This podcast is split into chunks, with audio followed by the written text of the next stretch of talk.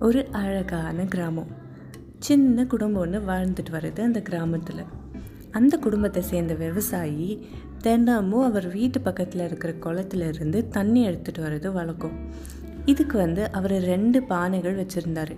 அந்த பானைகளை என்ன பண்ணுவார்? ஒரு நீளமான தடியான கம்பில் கட்டி தோளில் சுமந்து போய் தண்ணி எடுத்துகிட்டு வருவார். இது சுமார் ஒரு ஒரு கிலோமீட்டர் தூரம் இருக்கும். குளத்துக்கும் வீட்டுக்கும்.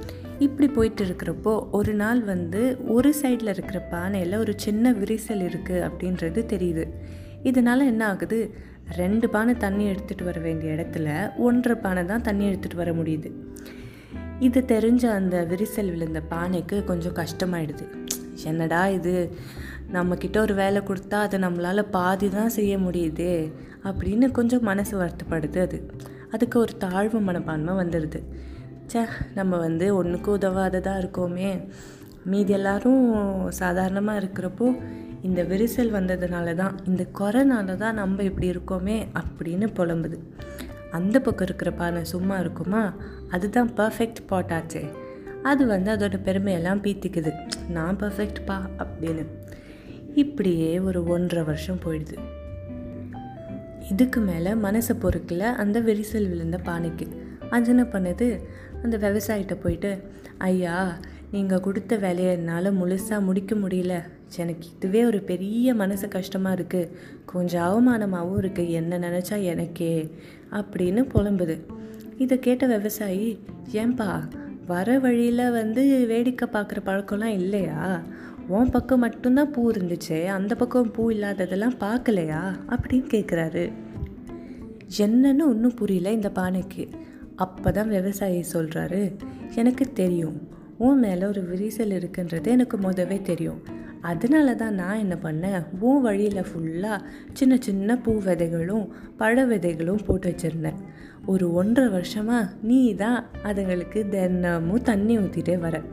நீ மட்டும் நீயாவே இல்லைன்னு வச்சுக்கோ. என் வீட்டுக்கு தினமும் அழகான பூக்களும் சுவையான பழங்களும் கண்டிப்பாக கிடச்சிருக்காது.